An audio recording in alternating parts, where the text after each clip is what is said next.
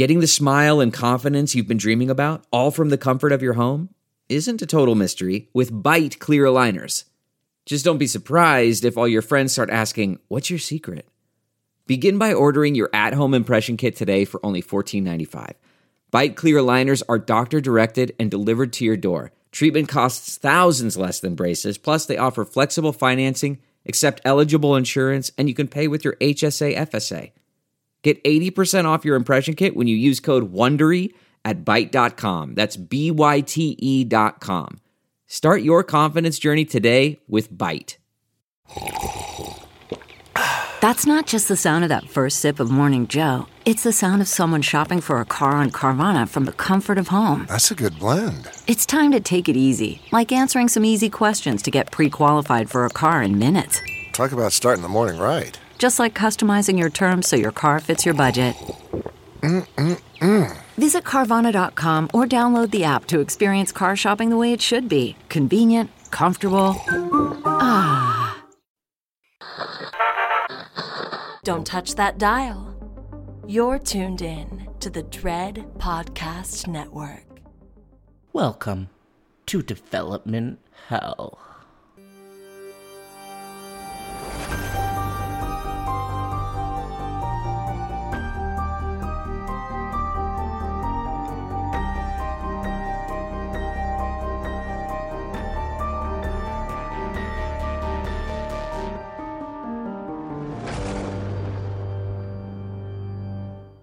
For every horror movie that hits VOD, countless others end up DOA. Development Hell is the podcast dedicated to unearthing these cursed horror productions. We're going to find out what went wrong and then decide if these titles still stand a shot at the green light. I am your host, Josh Corngut. I am the managing editor of Dread Central. I am also a filmmaker in Toronto, Canada.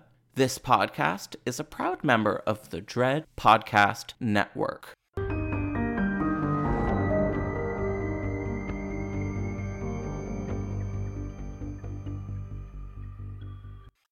Hi, everybody, and welcome back to a brand new episode of Development Hell. We are discussing Halloween 3. We all love it. We all know it. But we're also going to dig into what I think is a potential follow-up/sequel. We've got a project today to discuss by the name of Silver Shamrock Novelties. As our guest, we have its creator, Craig Lowe. Craig, how's it going? That was a great intro. The build-up. And then it came to me and I was a jump scare that had nothing. Yep. Yeah, you close the medicine cabinet and I'm just sort of standing. Oh, classic. How are you doing today, Craig?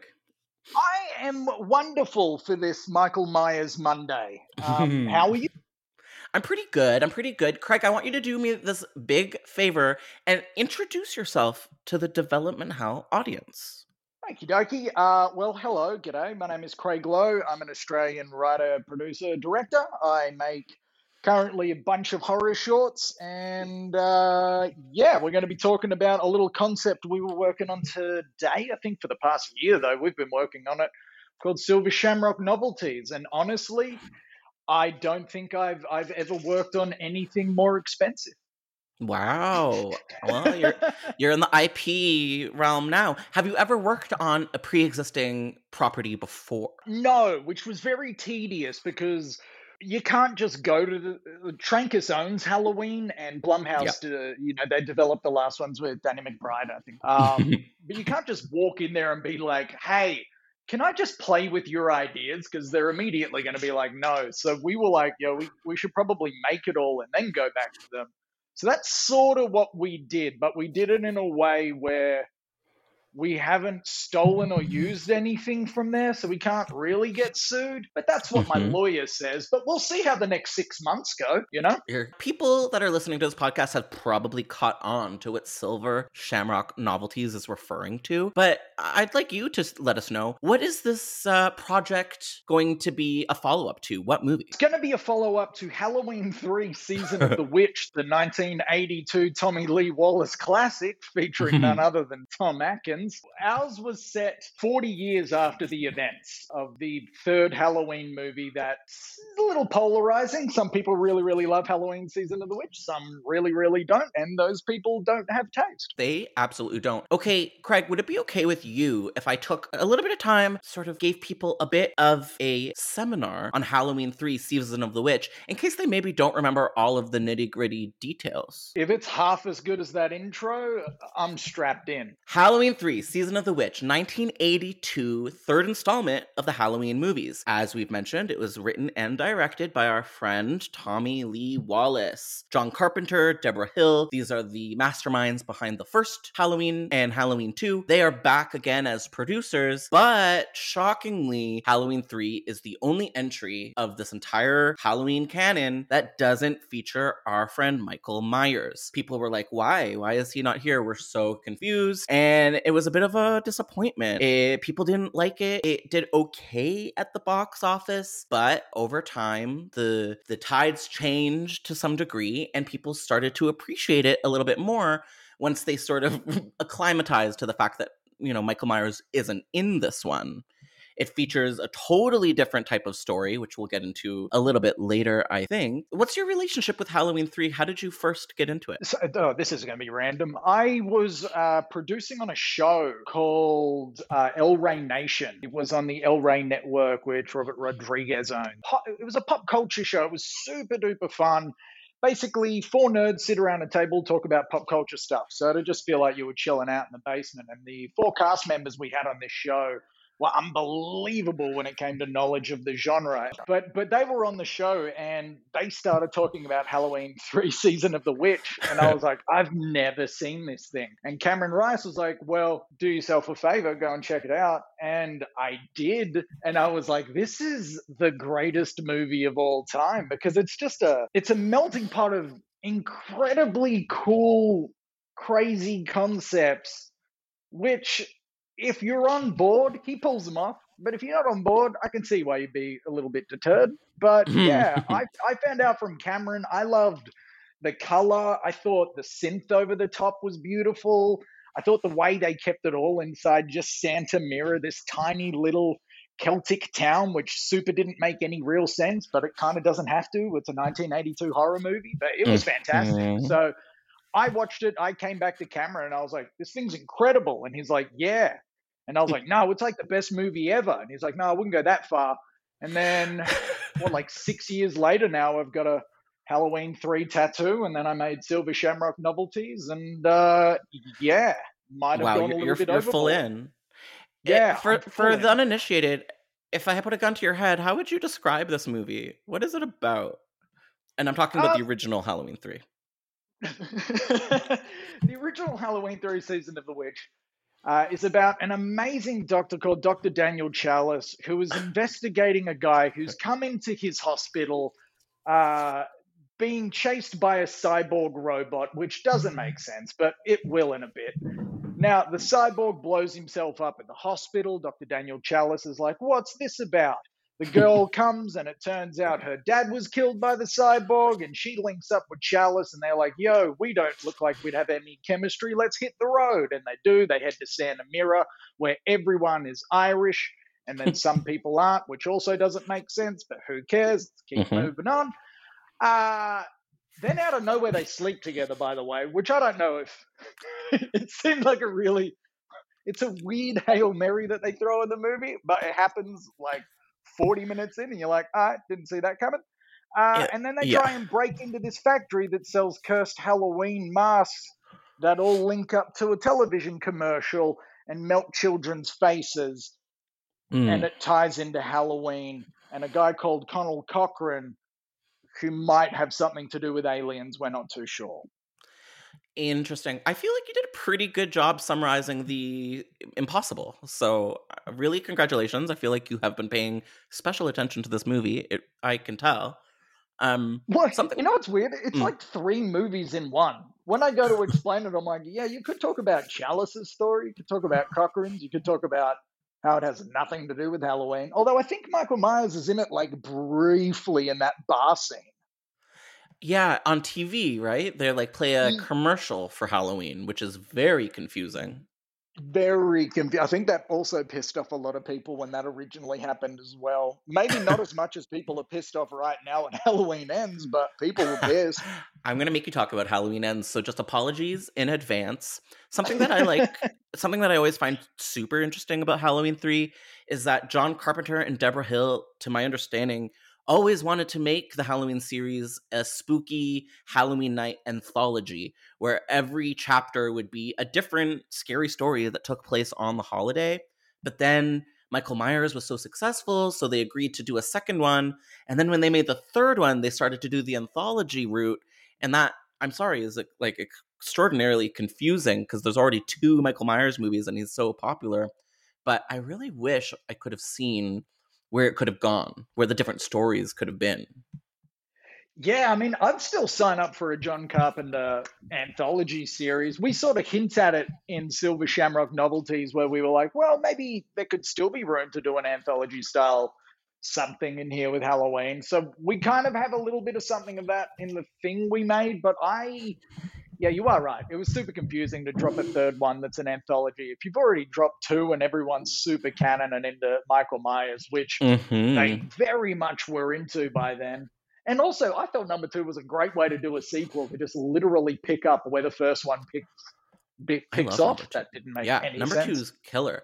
As a kid, before I understood what made this series so great, because I think it's pretty mature, I like number two more. Number two is a little more fast-paced. It's more of a slasher film. It kind of has that Friday the 13th, like post Friday the 13th energy. And I like a hospital setting. A hospital is a scary ass setting, so I appreciated that. Agreed. A lot of people love Halloween 3. Not everybody, but a lot of people, the people that love it a lot. And I'm wondering, why do you think that is? Why is this such a cult favorite? I think because Tom Atkins seems like the kind of actor you would run into at the airport and he wouldn't be a dick.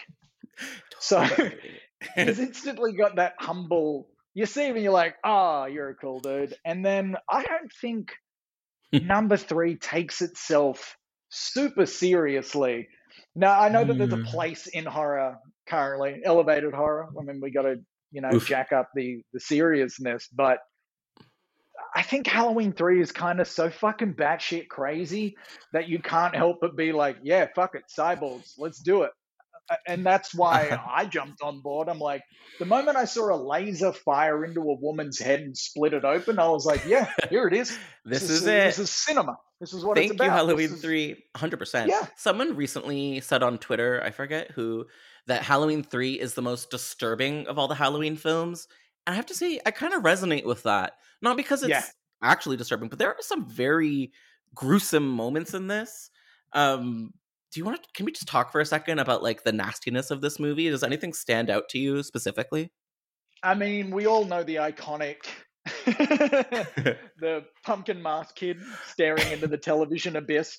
If you haven't seen Halloween 3, if you simply type in Halloween 3, that death comes up because I think it's as disturbing as a large Marge. I think it's, It's up there the first time you saw Chucky scream and run, and he's all like, fuck you, bitch. You're like, terrified. All those moments hit. Once you see a child's face melt into bugs, spiders, and snakes. And his parents don't really help, by the way. They just sort of kick it in the back. They just sit on the sofa in the back like, this is wild. We're going to have to make another one of those kids. And then at least they can. Everyone dies. And then you're like, that sucks. But maybe what's better is maybe Tom Atkins' reaction to it, because you could maybe see they didn't really tell him what he was staring into. He's staring at the TV, and then he's like, that fucking sucks. It's like, I mean the kid's head? Yeah. He's really doing his best. He's really committing the best that he can, and I appreciate that. Yeah. This movie is insane. Something that I forgot a little bit about was how directly Stonehenge is involved in this. And I not long ago rewatched Troll 2, and Stonehenge was like the evil root in that as well. So I'm just like, all these movies were trying to tell us that Stonehenge is evil, and I think maybe we should have listened. Well, I mean, Stonehenge is, it's probably due for something. We wrote it in to our pitch for Silver Shamrock as why, you know, just some lore and background as to how it all came to tie in. Because I think that was honestly the funnest part about attempting to write something of quality and pitch something of quality that was a direct sequel to this. Because I knew when we were making it, you know, if people saw it and they didn't like it, they were going to be a little bit offended, because a lot of people love this thing. You can't just take property people love and fuck it up. But when we made it, we were like, oh, maybe we could answer this question, and maybe this ties in with this. I know that's how I felt when I was making it, down to the details of, well, this would be here for that, and then that will tie in with that. That sort of stuff was a lot of fun, and that's where Stonehenge came in. So my lore that we put into the back of it was that something's inside Stonehenge and it's all connected, and Conal comes from Stonehenge. But then, that's it. I'm going to leave you hanging. I like that now, because now I just need to know more. And my next question for you is, can you give me like an elevator pitch for Silver Shamrock Novelties? What's going on in this project? I'm dying to know. You know what? Let me just read it, because I get too excited. I love that. And then I just yell it at people. Let's hear it. Here's the logline, guys. Logline. Halloween night 1982. A mysterious chemical fire tears through the Silver Shamrock Novelties factory, leaving the town of Santa Mira declared abandoned, with over 100 missing inside. Ooh, Josh, that's spooky already. You know? I'm scared. 40 years later, a kidnapping in the nearby town of Haggis Hill opens old wounds and forces 5 childhood friends to face what happened the night no one came home. There you go. Whoa. So what I've created is an adjacent town to Santa Mira, and all their friends and family had to go the night that the factory blew up, and a lot of them never returned home. They all declared Santa Mira basically like a Chernobyl, and then 40 years later, a group of friends are like, you know what, we're not going to be scared of this place no more. Let's jump the fence and go and see what's going on inside. And let me tell you, it all falls to shit very quickly. But we wanted to shoot it like a oneer, like 1917 style, of just like 5 people, Mad Max Fury Road style, trying to get through Santa Mira, fighting cyborgs and whatnot. So can you tell me a little bit about your lead characters in this movie? So the lead is a guy called Cooper, and he has a bit of a fuck-up brother called Riley. Both twins, one's a cop, the other one heads out to LA to try and make it big. Neither of them are happy about their lives. Cooper is also with Bonnie, who is the granddaughter of the auto body shop.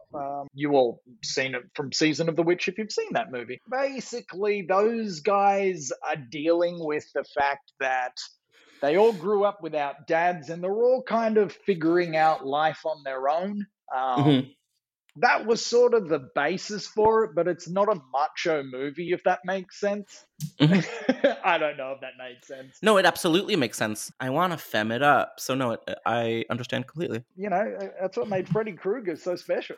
Like, my God. You know, it was weirdly sensitive in a way. You were watching a whole bunch of teenagers figure out life while a dickhead was chasing them around with, you know, needle fingers. No thanks.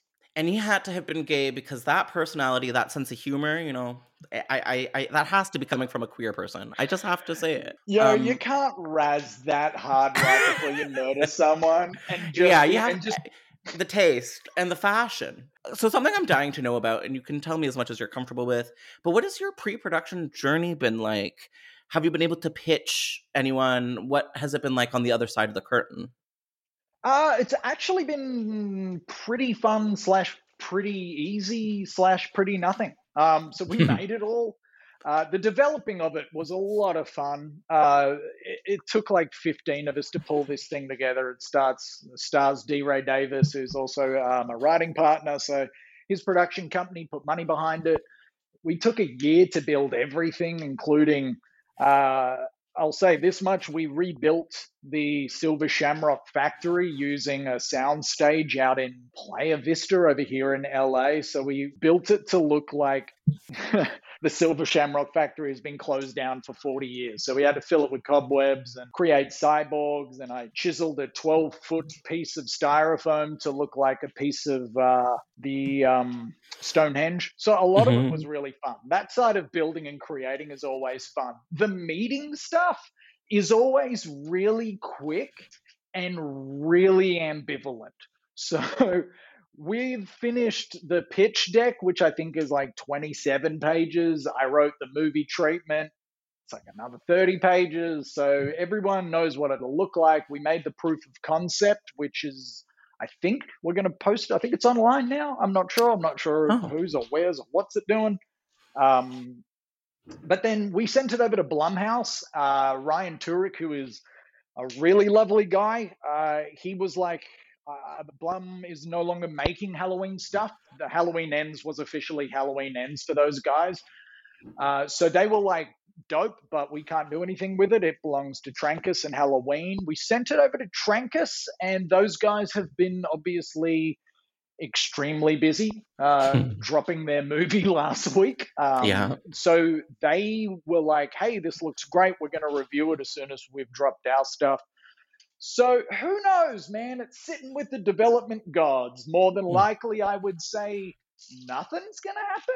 But the optimistic me says if I win an Academy Award within 10 years, I could probably get it off the ground. So what has been fan response? When fans get a whiff of this, what are they saying to you? I've only showed it to you and one other person online who knows the Halloween franchise really.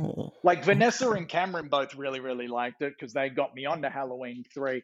But we haven't been able to show anyone yet this thing at all. So I don't know. I know how much I love it. It's got a bunch of John Carpenter tie-ins. It's got a bunch of Halloween tie-ins. It'll answer some questions and raise some questions. What the proof of concept is that we made is just what the opening scene of the movie would be. So you'll be like, wait, what's going on here? And that's what we've made. And honestly, it was a blast. I'm not sure if I'm going to get my ass torn out like the Halloween Ends guys are right now, more than likely, because that's the internet and it's an awesome place for everyone to jump online and share their opinions, which need to be heard.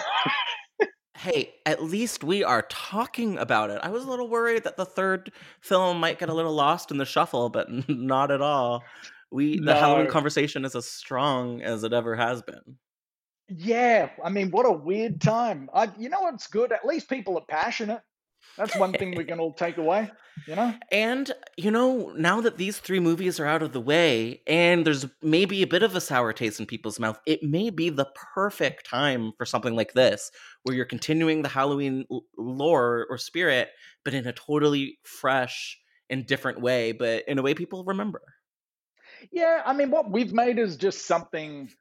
I mean, it's live action animation, so we've blended all the love and care of stuff that we really dig from like a Creepshow and those sorts of shows and Who Framed Roger Rabbit, and we blended it in with some really great stuff from Santa Mira and definitely some things people will really, really dig. We originally wanted to make it as a live action 6-part series style thing, but I don't know. Cool. It works better as a feature. And I think seeing a Halloween movie done as a one-er would be really, really tight. I mean, I'd be there opening night, no doubt about that. The name, Silver Shamrock Novelties. It's great. Was there ever any other names on the docket that you were playing around with? Yeah, we were going to call it Halloween 3-2. I love that as well. Look, right. I don't take anything that super seriously. I mean, horror is so much fun, and it was so much fun making this thing. And I mean, I poured my heart and soul into it, and I know it's probably going to get seen by 12 people and shat on by 18,000, and that's the beauty of the beast. I'll keep moving on and making more horror stuff, but fuck me, making Halloween stuff is so much fun. I have to say, I love this project, and I really hope that fans get to see it eventually, because it's fun as hell. And we'll see. And Josh, thank you so much for taking the time to chat to me about it, and being, I think, maybe literally the first person to see it and be like, wow, cool. And that meant the world to me. So thank you, mate. Yeah. The second I got this pitch, I was like, this has to be an episode, because I love this movie, and I know that fans are going to be interested in listening. Craig, where can people find you on the internet if you want to be found? I don't. Leave me alone. I will get restraining orders out against every one of you. No, I'm on Instagram, Lowy Live. I used to do stand-up comedy until I realized I'm not funny. So now I make horror. So Lowy Live would be the link there. And then I'm not on Twitter and I'm not on Facebook because I just like posting really colorful photos because I'm 10.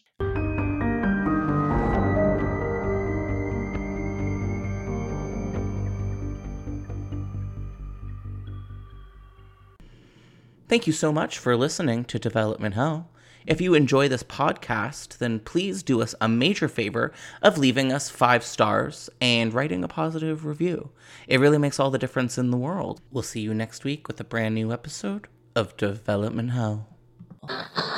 Thank you for listening to the Dread Podcast Network. 1, 2, 3, 4. Those are numbers, but you already knew that. If you want to know what number you're going to pay each month for your car, use Kelley Blue Book My Wallet on AutoTrader. They're really good at numbers. AutoTrader.